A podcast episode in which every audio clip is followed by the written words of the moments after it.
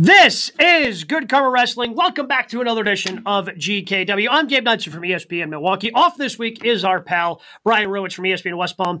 But with us, as always, catch him ESPN 1000 in Chicago. He is Jonathan Hood. Um, so when we take a look right now, what's going on in the world of professional wrestling? Obviously, we are building towards a couple of different pay per views. It's it's been a quiet early part of the month here in June, but we're building towards Forbidden Door, which um, I, we will get to in a little bit, and we're also building towards uh, Money in the Bank in the UK in early July. And both of us, I think, really enjoyed the, the main shows. Raw was pretty good on Monday. I think yesterday was pretty good Yep. for Dynamite and AEW. The question we're going to start with today, Jay Hood, is who's booking better right now? Is it Tony Khan over at AEW or is it Hunter at? WWE? Well, first of all, I'm dressed as a talent uh, that's ready to go to sleep, and you are dressed for the WWE Network. Apparently, I've got I've got a championship belt that I'm going to be unveiling here soon. You know, another new championship belt. So I figured, you know, throw the collar on and you, you try to look look like, the best we can. you look like staff, like, uh, like like you're doing the booking, and I'm just a schlub in the back by catering. That's pretty much me. But you, you know what? Here's what I'm looking at, Gabe. You know what a wrestling war looks like? It looks like what we're seeing right now. It's not like they're head to head and they're battling like it was in the uh, Monday Night era, the Monday Night Wars with uh, Raw and Nitro. But this is what it looks like because you can see that both companies are raising the bar, and I love it. You mentioned Raw uh, taking place in Kansas, and then watching Dynamite in Washington D.C. Both shows are are pretty hot. Uh, where it becomes must. Here's how you know it becomes must see. Right? It's like okay, let me see what's going on with both of these shows. So we know that the number one storyline in wrestling is the bloodline, and there's different tentacles to that. So you're not beating the bloodline, but from there, Dominik Mysterio and Mommy and Ray and Rhea Ripley have been very interesting, along with the Judgment Day. We always mention uh, Dom, but the Judgment Day, all four characters have something going on, along with Seth Rollins, Cody Rhodes in his title uh, chase, LA Knight's getting hot. So there's some interesting things going on in. WWE.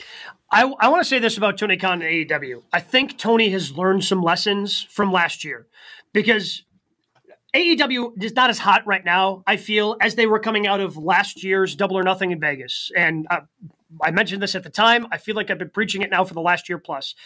They kind of fell off because, oh man, after Double or Nothing, now we've got this forbidden door. It's the first time we've done this. And, and all the momentum that they had for their internal storylines they kind of threw that to the side and it cooled off some of the talent that they had so they could build towards Forbidden Door. Mm-hmm. What what we're seeing right now in AEW is, I mean, you, you're building towards multiple things. To be first of all, you're building towards Collision on Saturday night, which we've got a very good interview that we enjoyed that we did with Miro coming up here in just a matter of moments. Um, but you've got building towards, Collision on Saturday. Then you also have Forbidden Door, but you're just sprinkling in some of the Forbidden Door stuff. It's not just Forbidden Door, Forbidden Door, Forbidden Door. You have other stories that you're telling outside of that, but then you're able to sprinkle in, oh, by the way, yes, we are going to get that dream match between Okada and Bryan Danielson.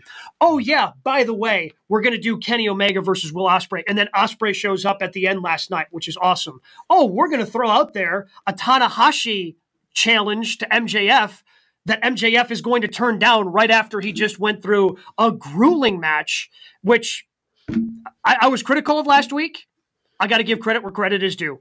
I I thought last night's opener was fantastic on on Dynamite. I thought that it was going to end up being a count out some way. I thought they were going to somehow get Adam Cole the victory. They didn't. They did a time limit draw, which they did a couple of early in Bryan Danielson's tenure. He had a Yes. couple of those draws. And it's been a way, it, you don't think about draws in terms of time limit draws in professional wrestling because WWE doesn't use that. It was very well used last night by AEW, giving you excitement, thinking that Adam Cole was going to get the win, only to ring that bell right before the three counts. Um, it was surprising. I thought it was the great way to go, great way to continue that storyline. So I, I thought Tony Khan did tremendous last night. But as you mentioned, like Triple H has made the he's he's heated the bloodline back up. He's heated up the bloodline in a way where uh, um, Roman didn't need to be around on SmackDown to make it interesting for Jay to be wrestling for the U.S. title, to make it interesting on Monday night. Refreshing the, the women's championships, I think, is the right call because that was just kind of confusing having the Raw title on SmackDown, the SmackDown title on Raw. Yeah. Making it, to me, that just elevates it as well because now you have a women's world champion. You have a WWE women's champion. Like it just, it I don't know. It, it, to me, it elevates it to the same level as the men's titles, and I think that's what Hunter was trying to do. They're both doing a good job of juggling a lot of things right now and telling a lot of stories, and that's what made this week, especially the main shows of Dynamite and Raw, so interesting. So, so here's the point, the salient point that you make. There is Tony Khan learning again. When you are a neophyte booker, you're going to make some mistakes when you are a fan of wrestling and you own a company, you go, I'm just going to bring all the talent. It's an arms race, as we can tell, right? There's a mm-hmm. lot of great talent that don't get a chance to get on television. But I think that the Forbidden Door we saw before was, hey, I can get all this talent from New Japan because everyone knows all this talent from New Japan, right? Right? No, we don't know all the talent from New Japan. Here's the difference between the uh, AEW and the WWE. And Bruce Pritchard talks about this all the time. He says that WWE fans only care about WWE for the most part. They may know about AEW, but they're really focused in on all the storylines, hyper focused on everything from merch to um, to live events to the major shows on Peacock. They're WWE diehards. They're they're focused on their team. Whereas AEW in the past would say, "Oh, we're bringing on this talent in, and they're going to do run-ins," and so it kept the audience kind of flat-footed. I think for AEW because it's like yeah, I'm a wrestling fan. I kind of know who that guy is, but why is this important to me? So here's why your point is is well made. So we get a chance to get Adam Cole and MJF. That's got nothing to do with Forbidden Door. When we mm-hmm. get the mm-hmm. main event with BCC uh, and the uh, Young Bucks and Page, has nothing to do with Forbidden Door. So I think that having that mixture the best part, one of the best parts of the show is the little vignettes, the little interviews they did with some of the New Japan audience. It just put a little sprinkle in, say, hey, look forward to this talent taking on this talent at Forbidden Door. Don't overwhelm the audience with a whole bunch of people that uh, maybe the AEW audience doesn't know. That's learning as a booker to know to mix it up and have both. Forbidden Door is for the diehard of diehard wrestling fans. Like you're going to some of these matches are going to have stories behind them, the way that they have with Omega and Ospreay, and we all assume there's going to be a third one when they do All In in the UK later this summer. But there's really not much of a story for Bryan Danielson and Okada. Like there's not much of a story there, but it's a dream matchup that Okada's a known enough name, not necessarily for AEW fans, but if you're a diehard fan, you just know Okada Danielson. Yep, I want to see that. This is not a storytelling pay per view. This is just a pay per view to put on some cool matchups that you don't typically get to see because it's two guys. You know, two. It's going to be two guys from different companies going to head to head, and being able to then continue some of the momentum that you have within your own company and go, yeah, I understand what this is, and there are enough diehard fans that are going to buy this. It probably won't be as popular as All In or All Out. Doesn't matter we're still going to be able to make money off this thing up in Toronto. We're going to put on a good show in terms of the matches and just kind of understanding that, that that's all that pay per view needs to be. Again, that's growth. But again, when you only have four pay per views a year and everything is just so important that you build up to them, I can understand how you make that mistake the first time through. Like WWE, because they have typically one premium live event per month, mm-hmm. like, you know, this this year it was different because you had Bad Bunny, but usually Backlash isn't given the same kind of weight as you know one of their you know big four, big five pay per views. But yeah. when you have Bad Bunny in Puerto Rico, that ends up being a bad example. But when, when you have one of these other you know pay per views, it, it just doesn't you know vengeance or you know th- th- those just don't matter as much. The Elimination Chamber, these aren't as important as WrestleMania, SummerSlam, Royal Rumble. So you, you kind of learn how to build up to these different events, and I think that's what's happened with T- with with Tony Khan. Triple H, meanwhile, I I'm a sucker for the elimination match, the the um, the Money in the Bank matches, qualifying matches, just because it's an easy way to get you to buy in. Oh, there are stakes on this match. This gets you into the pretty big match, and and I think a lot of those matches have been really good. Um, but it, just the continuing booking, I would just say, of the Judgment Day has been fantastic. What, a year ago today, a year ago or a year plus ago, when they turned on Edge, did you think the Judgment Day would still be going and probably be the second hottest act in terms of factions within the WWE? No, because I did not know that Dom would be so red hot as far as being a heel in the company. Everywhere he goes, he gets big boosts, and I didn't expect that. No. But Rhea has ascended to being the star, and yeah. I, th- I mean, I liked Damian Priest um, because of some of the work that he did previous at WrestleMania with Bad Bunny. You're going, oh, okay, like this guy's a solid rep. Like if he won the Money in the Bank briefcase, I'd be pretty excited about that. You know, like, I, I think that he's kind of elevated his game as well, and we're seeing the best version, I think, of Finn Balor since he first came into WWE from NXT before he got hurt. Yeah, this this comes down to LA Knight or Damian Priest. And mm-hmm. again, this is and we when we asked the question about who's doing a, a, the better booking, you know, I laid out the WWE guys, and again, their their Judgment Day, all four characters have something, including Finn Balor now, based on what we saw on Monday Night Raw uh, this past Monday. But on the other side of the tracks of AEW, with the Blackpool Combat Club, along with the Young Bucks and Page, MJF, and the title chase for MJF's championship Orange Cassidy in that run. He's the greatest workhorse champion that we have now in 2023. There's Callis and, Ta- and um, Takeshita. Yep. Uh, Takeshita. You have the, you have the outcasts that are hot now. Uh, even with you, I didn't think the women's division could ever get hot outside of Britt Baker. And then you see what's happening with them, right? Yeah. With Saraya and them. So, so is so over. You can just come out with like you can get a pop by walking out with just like a stick figurine, like they did. You know, they just had they had Saraya on a stick, and everyone just thought that was awesome. Saraya on a stick. so anyway, reminds me of a video I saw once. But you know, ah. the, the, thing is, so, you know, but but I but I didn't think that, and I think that as a show, we thought Britt Baker is the best AEW has to offer. They weren't mm-hmm. booking it well. Now look what's happened. So when we come down to it, Gabe, Triple H, or Tony Khan? It's a tough one because I can give you on the women's side for WWE, the one one of the biggest mistakes for Triple H is he has not booked the women well. When we saw um, Damage Control come out, we said, "Oh, here we go. The women's mm-hmm. division's got a little something besides Charlotte and, and Becky. Um, kind of simmered since then. Nothing wrong with Asuka as champion. Got no problem with that. I, and nothing wrong with what we're seeing here with um, uh, what's going on in the WWE with Rhea Ripley. But I, you know, little little light on the women still. And then, but the AW, to their credit, I think they're booking the women well. I, I think Triple H is trying. It seems like he's making an effort to rectify that because I mean, the biggest storyline.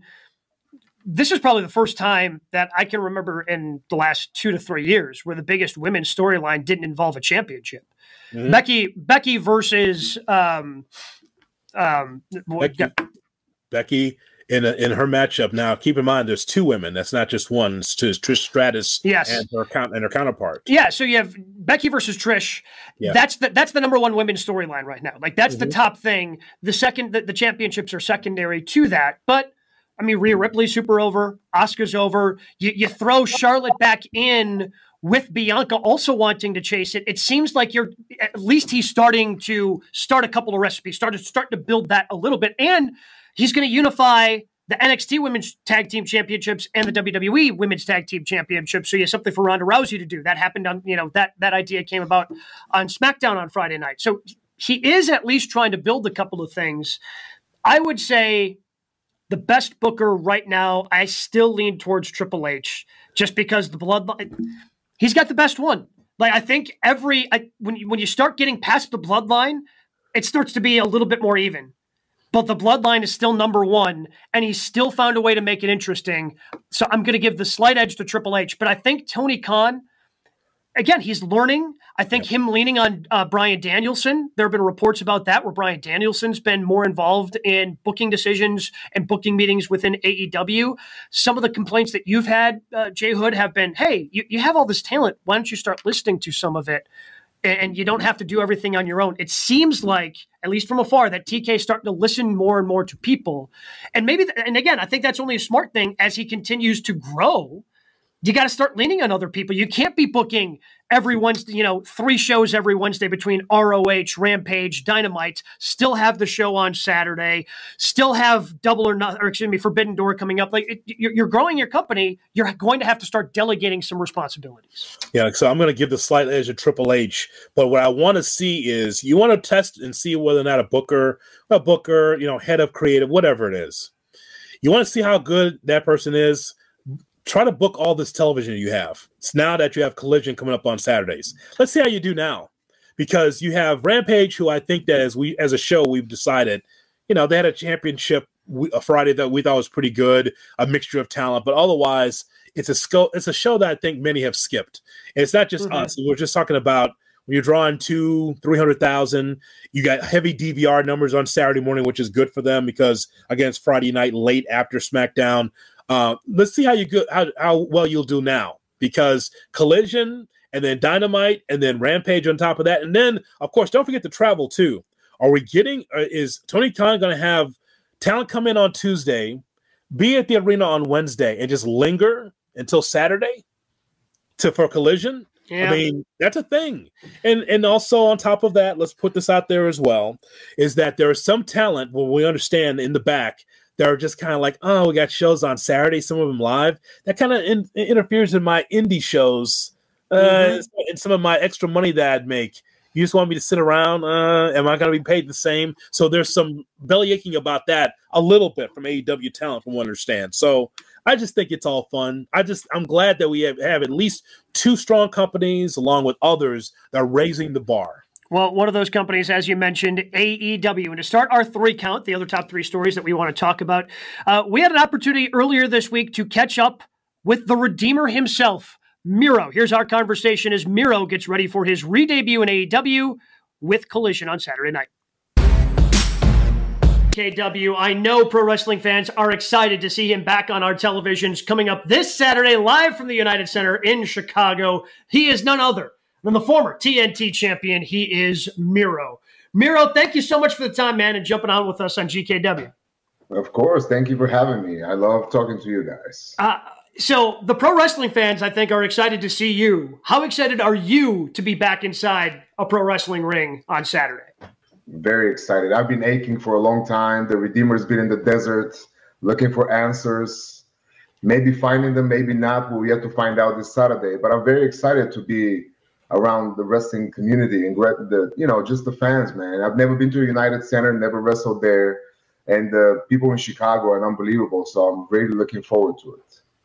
Miro, how difficult was it for you to have that time off? You know, fans have been looking for you. They they love you and your character. So, what was that like, just being off and being away? Uh, it sucks. It sucks. Uh, you know, just like I said, looking for answers and not getting any. It's it's it's not a good place, and not just me, but just overall as a human being. When you have no answers to all these questions, it just eats you inside. And I had quite a long time to eat myself, and even though I'm still 260 pounds, I ate quite a bit. Uh, but I'm aching. I'm aching to come back and and to find out what's going on, what's happening. It's been a while. What did you miss the most during your time away? The fans, always the fans, always the fans. That there's just nothing like the professional wrestling fans. That that instant connection that you have with them as soon as you, not even walk out, as soon as the music hit, when you hear the shofar, you hear the people just rising, they roar, man. That's what I miss. I miss performing in front of them because they deserve the redeemer, and I and I deserve them.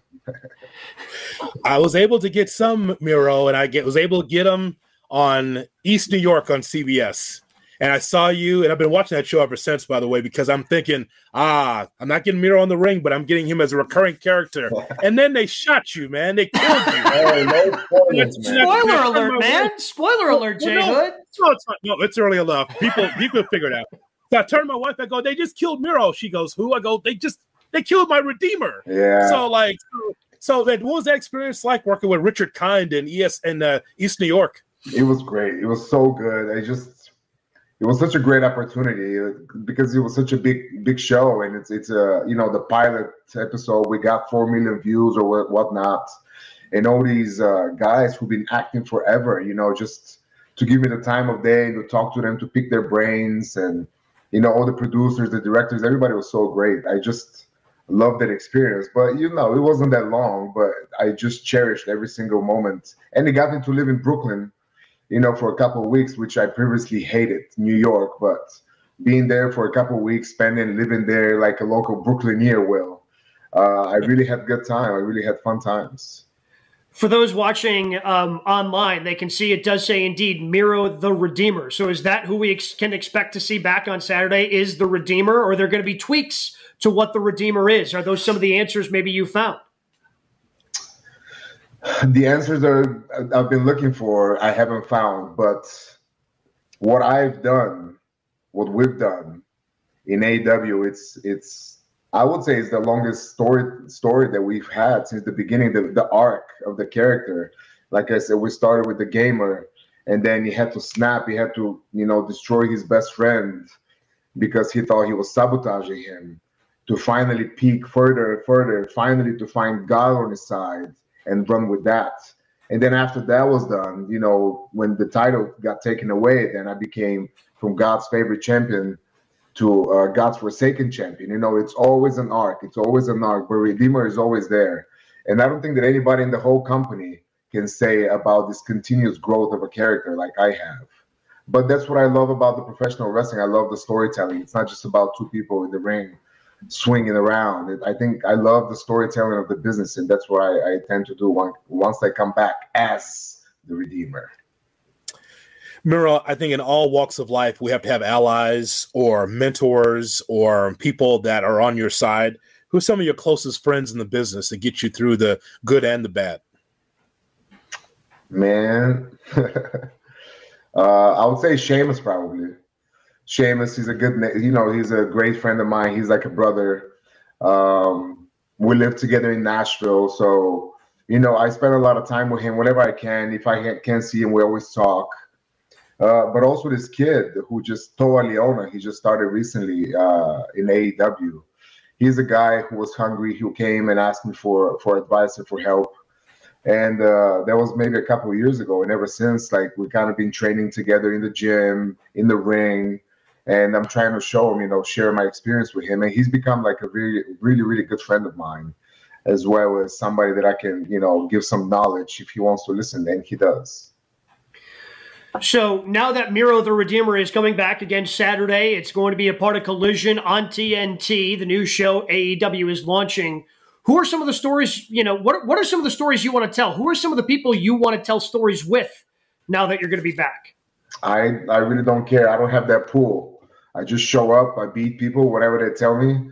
I, I write my promos, I deliver my promos, and everything else is up to him, to the man who sit on top of that chair. I don't have no I'm not that guy that oh I want to work with this guy or with this guy or with that guy. No, man, just give me your best. I'll take them all. Um, with that being said, like I said, it's all about the story. It's not, it's not just about who you're fighting. It's about the story, how you get there. Let's get there in a way that people are going to be intrigued by it. Then, then that, then let's have a, a good match after. But I'm interested in the storytelling as well. Miro, um, uh, you know, we haven't been able to talk to a lot of people about how difficult it was to wrestle in during the pandemic. Uh, you made your debut in, during that time in AEW. So, what was that like going through that? Again, very few fans or no fans, and you had to still be able to project and and put your character out there. What was that like for you? Man, it was it was very interesting time um, because I have never wrestled in front of nobody since WWE developmental days.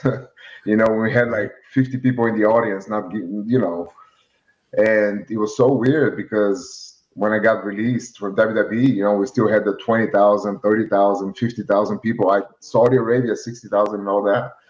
So it was interesting, but but it's a challenge. It was challenge for everybody, not just for me.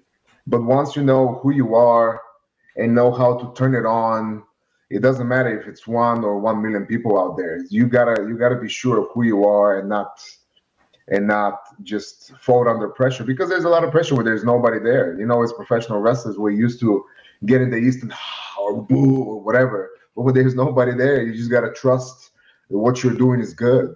And I always knew that my my I was gonna say a bad word. My stuff is the best. so I have no doubt in myself. So therefore, personally, it did not bother me. even though I love the fans, of course, we all wanted to see the fans. But hey, we went through it, and now we're back in the full arenas. I understand maybe you, this might be a tough question to answer, but what is it about the characters, whether it's been the gamer, whether it's been the redeemer? I just feel that fans have always been drawn to you. Is that what kind of allowed you to give some of that confidence that you were just talking about during the pandemic when no one's there? Because again, I feel whatever character you've put out there has has been attractive to fans and they've been drawn to it. Oh, it's about committing. It's about committing to the character and not half-assing it. Because once you half-ass it, these people can tell right away. They'll chew you out for it. And I've I've always prided myself not with the greatest Dave Meltzer six-star matches and all that kind of like irrelevant stuff. I always pride myself with the crowd reaction and the connection, like you said, with the people. And that's always going to be my number one goal to connect with the fans, give the reaction that I want to receive, and then go by that. And I know I'm the best at that because I don't just put my stuff together just A, B, C, D, E, F, whatever it is. I want to be out there. I want to feel what these people want to see. And that's something that I learned from Cena. You know, just it's not about the match, it's about who is out there, who's watching, what are you hearing? Are you, is it low? Is it high? That's the things that I learned, you know, wrestling John Cena, you know, 300 days, uh, which some of these people don't even have that many matches. I've wrestled this man for years and years and he's just one of my teachers and mentors. I can name all these other Hall of Famers that taught me. It's not just about the match; it's about the connection. So, uh, do you get a chance to pick your music? And the reason why I ask is because last time you were in Chicagoland at the Sears Center, as soon as that first chord hits, people know it's you, and people just the, the people just stood up and they applauded and they cheered. What's that? What's that process like with the music? Well, I had that. Sorry, somebody's ringing. Tony Khan. Um, uh, I had the vision, man. Once the character was coming together, the Redeemer, and I knew because the Redeemer is who I am. It's not just a fake character. I believe in Jesus. I believe in God. I think He brought me everything I have. So it's my duty to serve Him and show the people that God is real. And once everything was starting to come together, you know, the I'm the best, I'm the best man. Music did not work. You know, it worked for the previous guy, but not now. And I had a vision for this for this new song. And I got together uh, with the music department, and I, I knew what I wanted. I knew I wanted the shofar to start. I wanted some some drums. I wanted some battle rhythms. I wanted all that. I wanted to feel that we're going to war with God on our side.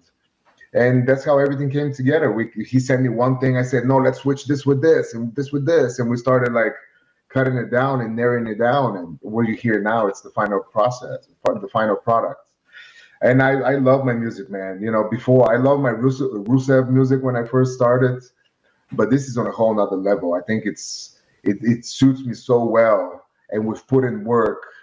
You know, not just me, but the music department as well. And, and I thought it came out brilliantly. What are some of the other? You, you, mentioned how much you love the storytelling aspect of what you do. What are some of the stories from the past um, that maybe you've drawn from to, to try to apply to modern day professional wrestling? Uh, I don't I don't draw from the past stories. You know what happened in the past, day in the past. Like like people saying, oh, you should do the the Rusev Day thing or the Miro Day. It's like no, I don't. It, as much as that worked, it was great for that time, but I don't like doing the the same gig twice. And and we had yeah as far as stories it's, it's all about just searching within within yourself and it's not just even stories in wrestling. You can get stories from movies from animation from whatever it is. You can get stories and it's not just the the story just by itself. It's just you have to take you know what is the good guy's motif? What is the bad guy? What is the what is the in between what is the what is the, all these details? That's what i like telling. It i like getting nothing and building it and just creating something and letting it unfold. And once you see that people love it too, it's like, man, like you have some kind of a verification. And that's why I was so excited about storytelling. I wrote a movie as well based on kind of a wrestling situation. It's just because when you have that creativity, you just want to lay it out somewhere. What is going to be in the ring, in the paper, in the ring, in the music, whatever it is. When you're creative, you have to be, you have to stay creative. You have to get these juices keep flowing and flowing because otherwise you get dumb. Hey, that's true. You Remember that, Gabe? You get dumb if you don't move around and you don't do stuff, right? Got to yeah, be creative. You got to got to keep that brain circuit. Now I'm I'm signed up for these brain classes, you know, just to keep developing my brain and and I don't want to get no Alzheimer's and I don't want to get all these things. I want to get smarter. I want to keep expanding my my brain and expanding my capacity. You know, creating these new neurons and all that kind of stuff. And uh, it's all exciting process.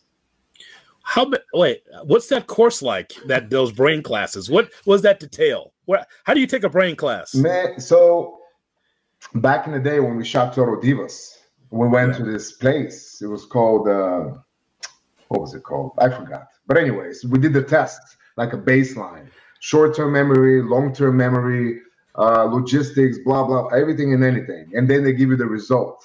And I was bottom on everything. I was like, this is not good. and but that was a few years ago, and I kind of, you know, you're busy, we travel. But now that I have a little more time, I'll say, hey, maybe I should revisit that.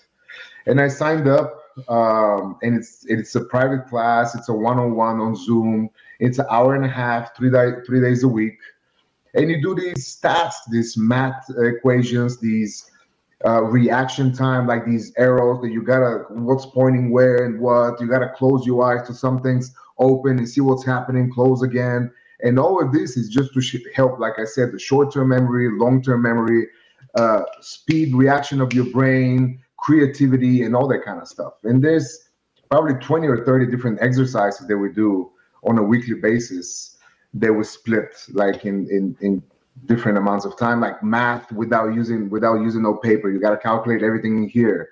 There's like they say 25 plus 35 you got to give the answer then they give you a new number. You got to remember the second one throw away the first one. And then it goes and goes and goes and goes. It's it's so many things man. But i highly recommend it for people that they have, and you know, it's going to cost you a little bit money, but I feel like you know, overall, it's just I keep investing in myself. Could Sheamus pass that class? Oh, absolutely not. Let's not kid ourselves. He's taking way more bumps than I have. oh man, uh, Miro, I, I, feel like we have to ask. We're 15 minutes in because not only is it your big return coming up on Saturday, but CM Punk also returning to an AEW ring on Saturday. What is your relationship like? What has it been like with CM Punk? I, I get along with him fine. I think every time we talked, I feel like we have a mutual respect. Um, yeah, so I've never had anything bad like engage engage with him. But you know, you everybody hears a whole bunch of things. But man, everybody's if you're not happy with something, you know, just do whatever you want to do and then go cry in your mention. You know, it, like I don't understand all the lashing out, but everybody's responsible for their own action. Like I said, I get along with him good. We've talked. We have great inter- great interactions, even though we had two or three of them. Um, but yeah, I, I don't I don't care. It's not. I look at myself. I don't look at other people's plate. That's what the Bible taught me. You know, don't look at other people's plates. Look at you and you know take care of yourself and everybody else just all you can do is just pray for them and whatever happens happens so the, the company is growing, as we know, because we're talking about AEW Collision every Saturday now uh, on Warner Media. So it's Dynamite, it's Rampage, and now um, the show Collision. What do you think of the state of the company right now? Well, it must be good. We have a third show. he must be really good because, like, I don't think the Warner Brothers would have given us a third show if we sucked. So I feel like there's a high demand on the show. Whether you know ratings, everybody's so crazy about his ratings, man. It's so annoying that it's unbelievable. But I guess today's game, it's about these numbers and ratings. But I guess we're doing well. Is they're giving us this Saturday show that it's live, and it's the first live Saturday show in 20 some years. So we must be doing something right and I'm excited to be on it. To be honest, I would rather be on Collision than on Dynamite or or or uh, Rampage. Why is that? Because it's new, it's fresh. Mm-hmm. People want to see new and fresh, and I already been to uh, to uh, to Dynamite. I did what I had to do. I became champion there. I did it all, and now let's let's get the new thing, man. And if there's gonna be like a roster like dedicated to each side or whatnot, I think that's exciting as well you know, I stay in my house, you stay in yours, and when the time is right, let's connect and freaking destroy it some things. But yeah, Yeah. Get behind that, certainly. Uh, so, Yeah. just quickly, then, what do you? I mean, because again, I, I feel like yes, everybody you know kind of focuses on those ratings, and even though I don't think anybody, a, if people knew how ratings were actually calculated, they wouldn't care as much. B, like I, I don't know if people actually know what those numbers mean. But what do you look like? What does success look like to Miro the Redeemer? In life, Yeah, Yes. to be faithful to God, to uh, to to I would say promote His name, to say that if you stay pure to your heart, you stay clean, your soul is clean, and you keep praying that anything is possible. If a kid from Bulgaria can come, stay illegally, made his way to to the biggest, grandest stage of them all, perform in front of 120,000 people, and it's all because of God, not because of what I've done. Without Him, I would nothing and that's what i want people to realize that there's help there's a higher there's a higher being higher help that he can that he can help anybody but you have to ask Miro, I certainly have enjoyed this conversation. Going to be rooting for you. Can't wait to see you Saturday night collision at the United Center down in Chicago. yes sir see you all there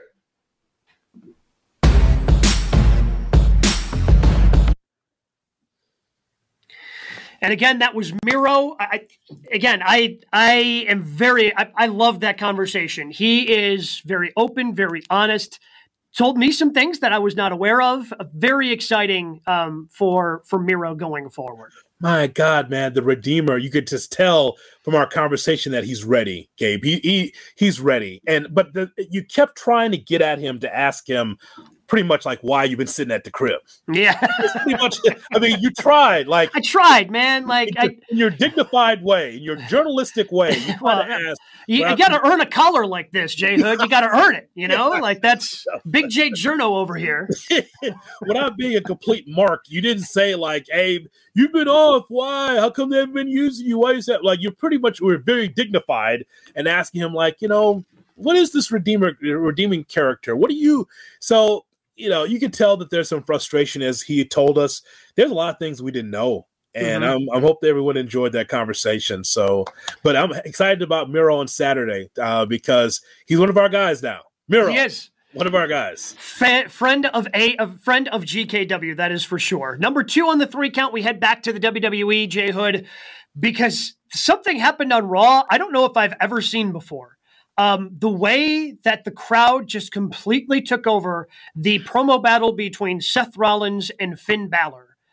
And uh, right now, I don't know if there's anyone connecting with the audience quite like Seth Rollins. Like, who else would you put on that level? Because the crowd continuously singing Seth's song, it clearly messed with Finn. Like I, that segment ended up being a little off. I think if you if you just listen or, or write down the words and read the words that Finn Balor said, I think they have some meaning. But I think it just all kind of got lost in how distracted he ended up getting with everybody singing Seth Rollins' song. Okay, so I watched this, and I'm going to tell you something, Gabe. Um, Seth messed up. He messed up, and and here's why. For, uh, before we even get there, shout out to that C town they were in Kansas because Kansas is not a wrestling hotbed of any sort at any time, right? Never. Yep. But they come and uh, out of all cities, it was in that one in Kansas, and they were just with it, just singing the song. Uh, and so I think that Seth should have stopped them because it rattled Finn Balor. Mhm. Now he could have just talked through it, but here's what's in the back of their minds, and it's an edict from the WWE: when the fans get involved, don't say anything.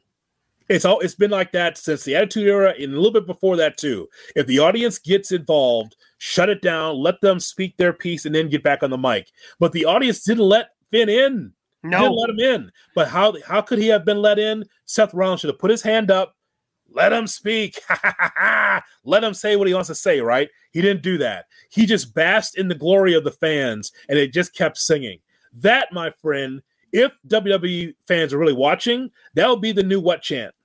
Yep. When Seth Rollins comes out there. So, like, if a heel has something to say, Seth Rollins, I, uh, and it's Oh. like, that's going to suck. Uh, uh, it's yeah, it's it's going to be really hard for a heel to get a word in edgewise. I don't know if that leads to some backstage segments. I don't know what that necessarily leads to.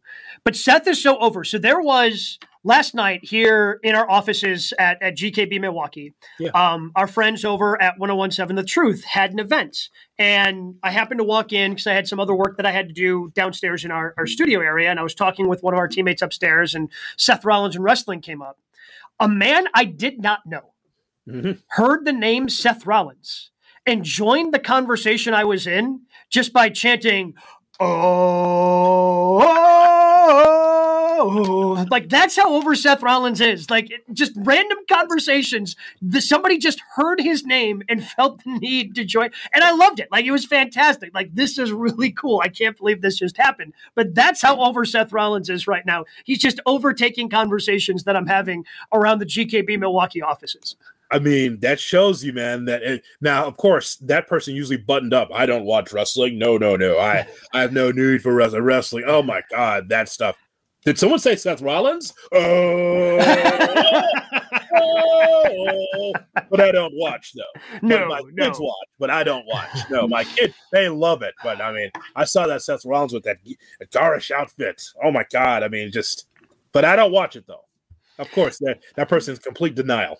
Oh yeah, but I mean, in terms of like Seth just getting, I'm glad Seth is getting his moment in the sun though. Like, should he have probably shut down the crowd? Yes, I agree Yes. with you. But at the same time, like this is a dude who has been open and honest and vulnerable with us as fans about, yeah, maybe I'll just be the second best to to Roman. Maybe I, and for him to get this championship that he has and now have this moment and be the guy on the flagship show, like good for him because I and, and maybe people are being drawn from Sammy because it, feels like we're getting some connections with fans that we haven't seen in a couple of years. The way that Sammy was able to connect and still is, quite honestly, able to connect with fans. Um, you know, the way that Cody Rhodes is able to connect with an audience, and now Seth Rollins also on that list to go along with Roman Reigns and what he does with the bloodline to be able to manipulate an audience and just have that audience go on the ride with you. It's again, it's tip of the cap to to WWE, tip of the cap to Triple H for maybe letting these guys have a little bit of freedom, not be so rigid in everything. And I, I don't know if these moments that we've had, and and look, I mean, Cody obviously was a Vince guy and, and came in before, but I think the connection that we've seen has been a lot of Triple H influence as well. Kind of just letting these guys be themselves a little bit to be able to connect with the universe. Yeah, you know, LA Knight coming in from uh, from the NWA, pretty much, Yeah. and, and still doing the same character, same the same thing he did in NWA. Uh, under Vince, does that happen? Maybe, probably, obviously not, because he was part of the Maximum Male model. So no, he was not under Mhm. Vince at the end. But then when Triple H comes and sees what kind of talent he is, yeah, just be yourself. You get get back to being LA Knight and look at him. Look at the kind of response that he's getting, not just domestically but overseas. Mhm. In Saudi Arabia, like he's over. Was he even on the card? I don't know. No, he wasn't on the He- card. but he was there though, right? Yes. Yeah. mhm. Yeah. So it was he just, wasn't on the card. But people know who he is, and then he's getting he's getting these baby face responses. So I mean, besides the obvious of MJF and Chris Jericho and and guys that really know how to manipulate the fans. I'm just going to give credit to an LA Knight. I'll give him a, a, a great example because he was doing this in front of 100 people in the NWA, and now he's now people want to do that yeah thing. They want to do that with him. Let me talk to you. It, I mean, people love it. Mhm. People love it, right? So, and that's the best thing, right? Whether you're a heel or baby face, when you can get the crowd engaged and wanting to listen to what you have to say, that says a lot. It says a lot. And, and this is why, even in the AEW, there's a lot of young talent that still have to learn how to be able to engage with the audience. I don't care how many times you flip. I don't care how many uh, two and a half counts that you have on these near falls. If you can't get me engaged, you're just a flippy guy or a flippy woman. Well, so and to kind of go back to AEW, I think that's why the opening match last night connected because they had a good promo segment the week before and they paid it mm-hmm. off with a good match and good storytelling within that match for the first half hour of, of Dynamite last night. I think that's part of the reason why that match hit so well versus like I mean, look again I'm, I'm a big orange cassidy guy at this point as he continues to be the workhorse like he's connected with an audience in a different way Mhm. but most of the matches he has aren't oh i'm, I'm connecting and telling the story part of the, the orange cassidy story is he just goes out there and defends the damn thing every week you know like he doesn't have that emotional connection the way we had last night for mjf and adam cole So, what's happened to this show over the year plus that you and I can understand the psychology of Orange Cassidy and how he relates to young people? But then our guy Browitz here coming out, coming across like Jim Cornette. damn, he's got his hands in his damn pocket. Little my, my little dog pockets. Goddamn! Like what happened? Like this should, this should be like Browitz's heavyweight champion. Yeah, I, I, would thought he would have been all in on Orange Cassidy, and we can rip him since he's not here this week. But the, the dude, like, and again, like he's not going to cut. He's not going to go out there and cut a five minute promo for you. But no. The the way you know the way he stands there last night, as you know, Renee wants to interview him, and he goes, "Well, Renee, this is about the time where somebody comes up and challenges me." Sure enough, you know, here comes Zack Sabre Jr. wandering into the screen, you know, and you end up, oh, okay, you want to fight? All right, me, him versus you two next week. Book it, and he's out. Yeah. You know, he's he, has got the character. He's built. He's, he's all the way into the character, and it's it's found a way to connect with audiences. And again, in a different way, which is good. Going back to a point that Bryan Danielson made when he was Dan when he was Daniel Bryan in WWE, like the WWE works or professional wrestling works because you have so many people that are different. Because you have the Big Show. Because you have Brian. you know, Bryan Danielson, and everything in between. Yeah. You know, you you want to have that variety. If everybody was the same, it would frankly, it would stink. It would suck. But you can tell different stories with all these different characters, and none of them, to me, are connecting the way Seth Rollins is connecting with fans. We move back over to AEW for number three in the three count. Jay Hood, Forbidden Door, as they continue to throw some matches out there. What do you think are some sleeper matches we could potentially see for Forbidden Door coming up? I can't believe it, a week from Sunday. Okay, so uh, you got your computer there to your left. Could I do. You, uh, okay, because see, here's the problem. Excalibur went through so much that I forgot. Like I know there's Forbidden Door. I know he's yep. promoting. Uh, he was promoting the next week's Dynamite. He was Collision. Uh, collision. Okay, so there's some Rampage. so I'm gonna need your help. All right. So as of right now, there are only four matches that have been announced. Okay. Uh, Kenny Omega versus Will Ospreay. Oh, Bryan Danielson versus Okada. Uh, Sanada is going to defend the IWGP World Heavyweight Championship. He offered that up last night in an open challenge that is going to be um, that was taken by Jungle Boy. And Jack Perry is going to have Hook in his corner. And then also announced, made official last night, MJF versus Tanahashi. However, MJF threatening not to show up for that match right after uh, Renee told him it was official. Uh, there have been other rumors, such as CM Punk taking on Kenta. I think obviously they're going to probably find something to do for. Um, Blackpool Combat Club, the Elites. There, there are still a lot more pieces of this puzzle that need to be filled in. Starting probably with tomorrow night on Rampage, Collision, and then they got to fill out the card by Wednesday at the latest, I would think. I thought it was very curious that Jungle Boy got that championship opportunity against Sanada. I'm like, so did you just throw Jungle Boy to the wolves because someone's got to take the pinfall? Because there's a lot more talented guys in that locker room than Jungle Boy for the IWGP Championship, isn't it? Who? Well, so I. Th- if there's going to be a pillar that ends MJF's reign, I have always been of the belief that it's going to be Jungle Boy because he just kind of seems to be the most baby facey, the closest to, to being over between the three of them. And maybe part of that is because of the song and everybody likes waving their hands and mm-hmm. and singing along to it. But I feel like he was going to be the one. So if you want to keep him elevated and want to keep him in mind to be a potential challenger to MJF once again, then you end up throwing him the picture versus I don't know who who would you rather see? I mean, it's a long list of people here, like just not him. Like, I, I'm looking at this roster. There's so many people that could be on the show, but it's Jungle Boy. I, I'm just surprised because, as I mentioned to you in that Pillars match, that Four Corners Pillar match that they had, I thought Jungle Boy was the least of them mm-hmm. because it's not because of his in ring. It's never because of his in ring. It's just that the way he came across on the mic. Yep. The pre tape stuff okay, pretty good. That matchup against Christian that he had in the pay per view, like, hey, that's pretty good. Like, it's good stuff. A lot of that stuff was pre taped though, and it thought was good. I just think that will it be a good match? Yeah, Sanada will take him through. I think that's fine.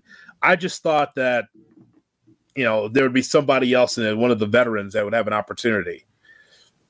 Yeah, yeah, uh, maybe. I mean, because you still have to find something to do with Jericho. Um, I don't know if that would have been a spot for Claudio potentially, since he's a former ROH champion. Yeah, you know where where, where you kind of reward one of those guys. But at the same time, I really think they want to build up Jungle Boy. I, I, would agree that I think he has more growth to do. And if you have to take off the championship of MJF because he's actually going to be a free agent, again, I don't know if that storyline, if he signed an extension, they've done a good job of kind of blurring that line. But if at some point you get to the end of the year and you have to take it off of MJF, I don't. I don't know if Jungle Boy's going to be ready by then. He's he is still so young. You know, he, he started with the company when he was what, 19, 20 years old? He's yes. only 20, 23, 24 right now. He's still an incredibly young wrestler that has a lot to do in terms of growing. And he's already been a tag team champion. He's, I think he'll be a world champion eventually, but, you know, and again, I'm probably contradicting myself. I, I don't know if he has it to be the one to take it off of MJF, even if that's what w, AEW, excuse me, wants. Well, I just, I just look at him and I think, okay, apparently he's going through his heel run here because I, am thinking that there's going to be a turn here where Jungle Boy goes after Hook. I don't know now who comes out on top of that. Does Hook get his first loss? like Ooh. they're attacking him now, but Jungle Boy, you could keep seeing the hints, right? Mm-hmm. There's going to be a, and it's like, well, how will the audience fa- feel with him turning heel? Because uh, clearly Sammy's a baby face based on what we saw on Dynamite. Well, uh, he's going to be a baby face because he's tagging with Jericho next week, and my guess is you'll have the big blow off between those two there. Yeah, amazing how a child makes you a baby face. Maybe because anything he said or did, he's still a prick. he's like, yeah, he's, a baby. Yay! He's, he's, a prick with the kid now. So he's got to, you know, leave some of that prickishness behind. That's the thing. But there's the thing about wrestling, which is so weird, right? That turned him baby face. No one's booing him with a baby. Unless he had, like, what if, what if, right? This is what happened in the 80s for sure. What if Dom and Rhea Ripley announced they having a baby? Would Dom still be able to get those boos from WWE? Absolutely. Or nuclear heat because he's having a baby with Rhea Ripley? Yeah. How oh. dare oh. you? How dare you ruin Rhea Ripley for us? How dare you? How dare you, Dom? Oh yeah, I'm, I'm sure they could find different different ways to. You know, they would. You know, they would love Rhea for it, just because they love Rhea for everything, and they still hate Dom which is just a fantastic dynamic, which I love every time they come out together. Uh, so I'll give you some names I'd like to see in Forbidden Door. Like, where does Daniel Garcia fit in all this? He keeps okay. being on my TV, but is he going to do anything? Uh, I mean, probably. I mean, like at some point, like uh, how many? Okay, I'm going to look at the. I'm going to look this up right now. How many for? Uh, how many they had last year on the card? So last year on the card for Forbidden Door, there were 13 matches, four of which ended up being on the pre-show. What's um, Mox doing? Where, where's your guy Mox? Is he in this show? Yeah, so that's what I'm saying. Like, so if they had 13 matches last year, again, four on the pre-show, they have a long way to go. They have nine more matches to book, and I'm guessing you're going to see a lot more multi-tag matches just tag matches, six man, eight man tags to get more people involved. It's what they did last year. My guess is you'll get something with the BCC in a trios match, maybe something with the Elite in, in a tag team match. Um, maybe Hangman gets left off. I, am not sure, but the, the problem is they've got this big roster, and I'm sure a lot of them would love to have some of these dream matches to see CM Punk wrestle right away at Forbidden Door. You know that there there have been rumors about him and Kenta. Who knows if that ends up happening? I don't like. I I haven't seen like my fair share of Sanada matches, but I'm thinking like a wrestler of his caliber against Malachi Black. Mm-hmm. Takeshita, we talked about him earlier. I mean, there's some names you mentioned. They still got to fill out the card, but I was just I found that choice curious. But I guess the to answer the question, I mean, the the one for sure that you mentioned it was the beginning. You're talking about uh, Ospreay that mm-hmm. matchup against Kenny Omega. I mean, you can see that they're building it. I mean, the way that show ended, that Dynamite show, holy cow! Like they had, like, they have a death wish against each other. Like they're trying to. I mean, that was uh, serious because I'm thinking show's over, and then another shot to the back of the neck. enough, enough already. Oh, Eddie's back. Sweet. Oh shit, there's Will Ospreay. oh, like Eddie, Eddie's already been forgotten about. We already forgot it. Poor Eddie. We already forgot about him because Ospreay came out to give a super kick to Kenny. Like yeah. that's got to be the main event, right? Like because and, and, here's why I say that has to be the main event, Jay Hood. Mm-hmm. Yes, you do have an IWGP championship match in there. I, and the MJF match, I do not believe is a championship match. I think it's just, you know, MJF wrestling. Mm-hmm. You can't ask anyone to go on after whatever Omega and Ospreay do. Can't. Just can't. Yeah, that is um, the conventional wisdom from a lot of wrestling fans that that is going to be the best match on the card. And I know that there might be some feelings hurt. The guys that are champion that feel like that they should be on last, but they really shouldn't they shouldn't have their feelings hurt. Look, you're going to be on a card that everyone's going to watch. The Toronto fans, because it's a it's a great town, they are going to love these matches. They're going to be classics. So, but I think that Kenny Omega and Ospreay, um, in, in any major arena in the world, it could be the main event. It's just that good. Well, speaking of some of those um, matches, one of those that I just mentioned, we'll lead off news and notes here, Jay Hood. CM Punk versus Kenta. It's been something that's been rumored. Um, that this could happen. You know, GTS versus GTS. Well, right. maybe it doesn't end up happening. Um, as, as there's rumors about an ESPN interview that CM Punk did that apparently could piss some more people off and blur the lines of whether he's shooting, whether it's work.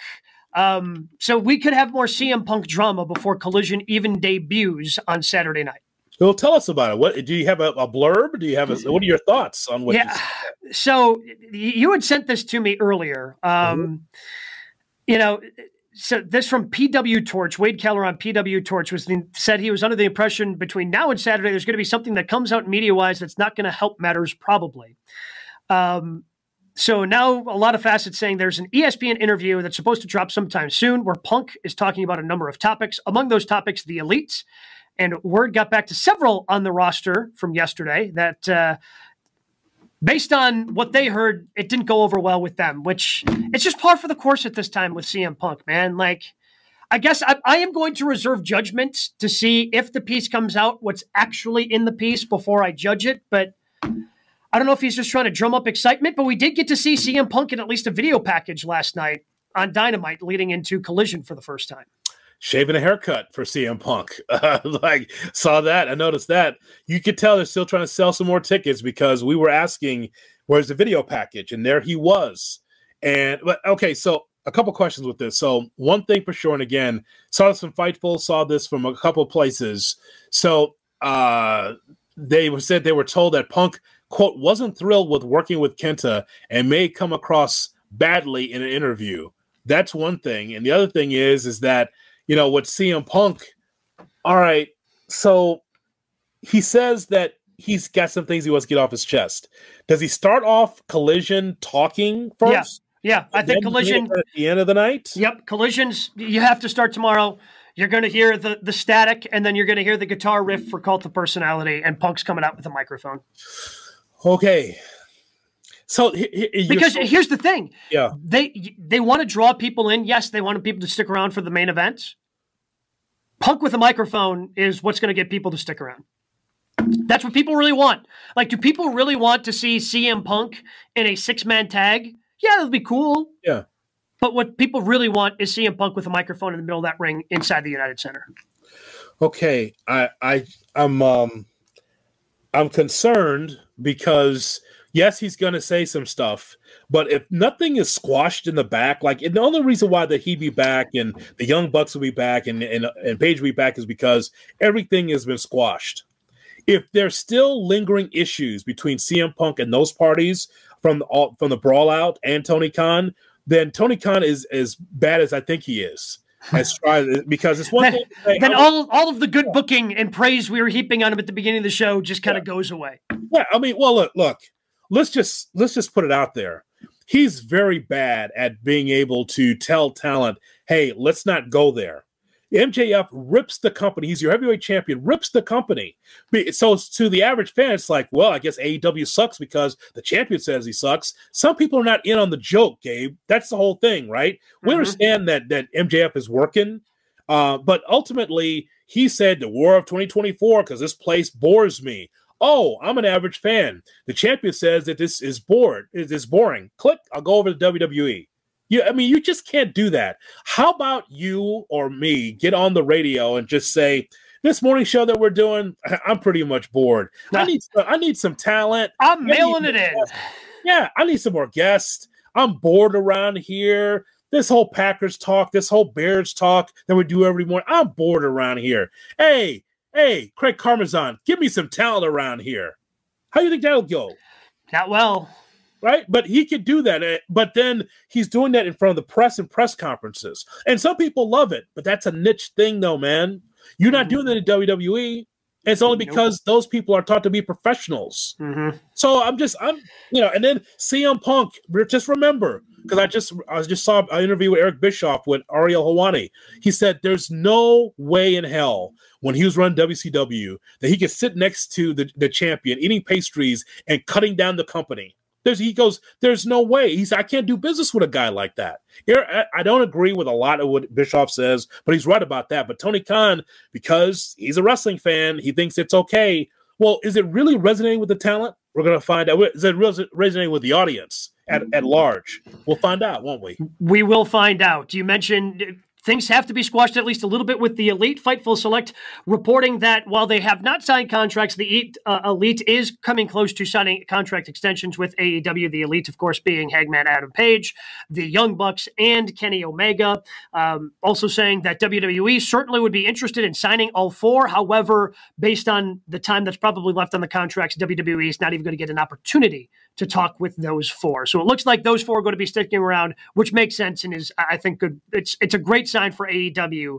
Had they lost even any, uh, you could you could lose um, Hangman Adam Page, Yeah. and I'd be okay with it.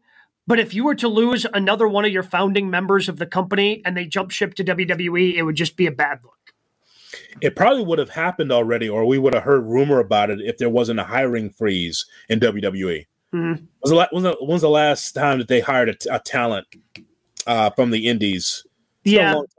A long time. They would. I mean, my guess is they would make an exception if if Kenny Omega became actually available. They would they would do that because they know how much that would hurt AEW.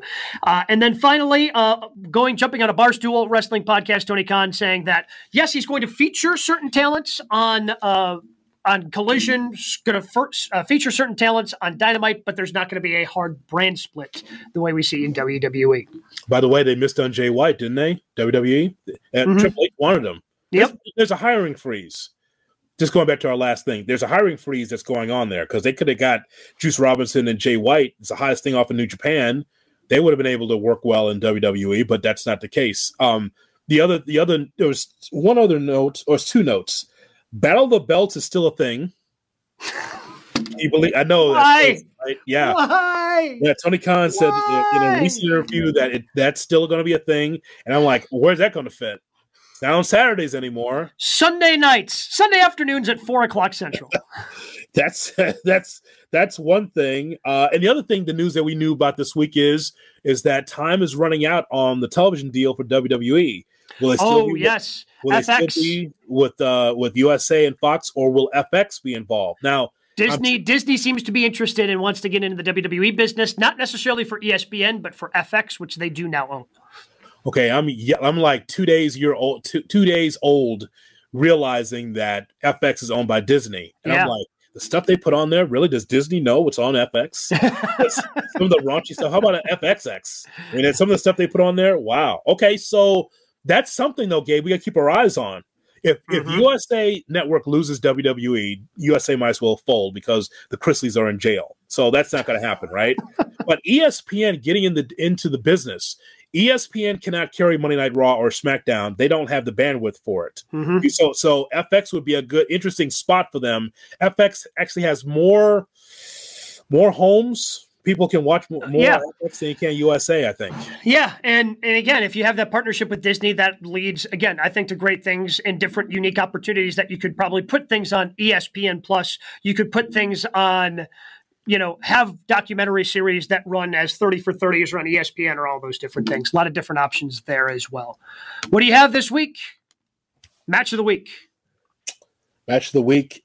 Uh, well, I mean, it, it really is a great matchup um, between Adam Cole and MJF. Mhm. I, I, I, unlike you, I'm not happy with the finish because the finish felt WWE to me.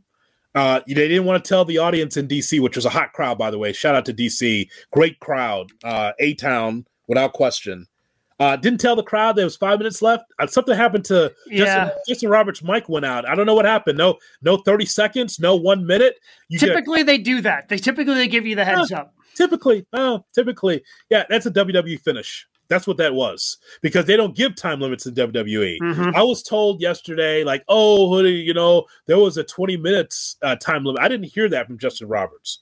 They, he said he, they someone told me they gave a 20 minute time limit uh, call from Justin, and I didn't hear that. Well, All so- is- go ahead. They, they, I mean, he introduces every match with the time limit. One fall every? Yep. So w- whenever somebody's coming, you know, hey, your first bout of the night with a 20 minute time limit or a 30 minute time limit, as in last night's case. So he did throw that out there, but there was no countdown, like you said. There was no. Hmm. And I feel like when they've done Bryan Danielson ones before, you've gotten there five minutes remaining in the match. You know, I feel like you get that countdown. Typically, you did not get that last night. Miz against Cody was a sleeper. Miz is, is living his best life. Miz Yeah. is giving you he's losing all he's losing all these matches, but he's giving you a lot more. Uh Damian it, so Cole and MJF's one, but two for me is Priest and Riddle. What Priest and Riddle. Priest and Riddle was fantastic. Priest and Riddle was great. I was in on that. I was also in on um, Escobar versus um, Mustafa Ali from SmackDown, which was another uh, qualifying match. I thought that was the best match on SmackDown, just because the the main event again was pretty schmozzy, as is the case when it comes to uh, bloodline matches. Yes. Um, but I, I really thought that uh, Santos Escobar versus um, Mustafa Ali was really good from SmackDown. uh, and of course the main event, uh, the BCC against the Young Bucks uh, from Dynamite. But I thought again, both shows, the main shows, Raw and Dynamite, uh, they delivered. That's Mhm. this is what a war looks like. You put your best against your best. You get a war. You have a, a non-title heavyweight championship uh, opportunity on Dynamite. Your first thirty minutes, fantastic, absolutely fantastic. Yeah, it was it was a great week for professional wrestling, and I think we're gonna have plenty of things to talk about next week. We're gonna have the collision, the the uh, we're gonna have collision debuting. We're then going to be previewing Forbidden Door. That's all going to be coming up next week. Collision Friday. I mean, Hood, Chicago. It's going to be the hotbed of professional wrestling for the next couple of days with CM Punk debuting. And of course, Dynamite's going to be there on Wednesday night as well. Uh, again, if you're joining us late, go back, listen to Miro wherever you get your podcasts. Highly, highly recommend catching Miro before Collision on Saturday. Catch us again next week. Ryan Roach will be back right here on GK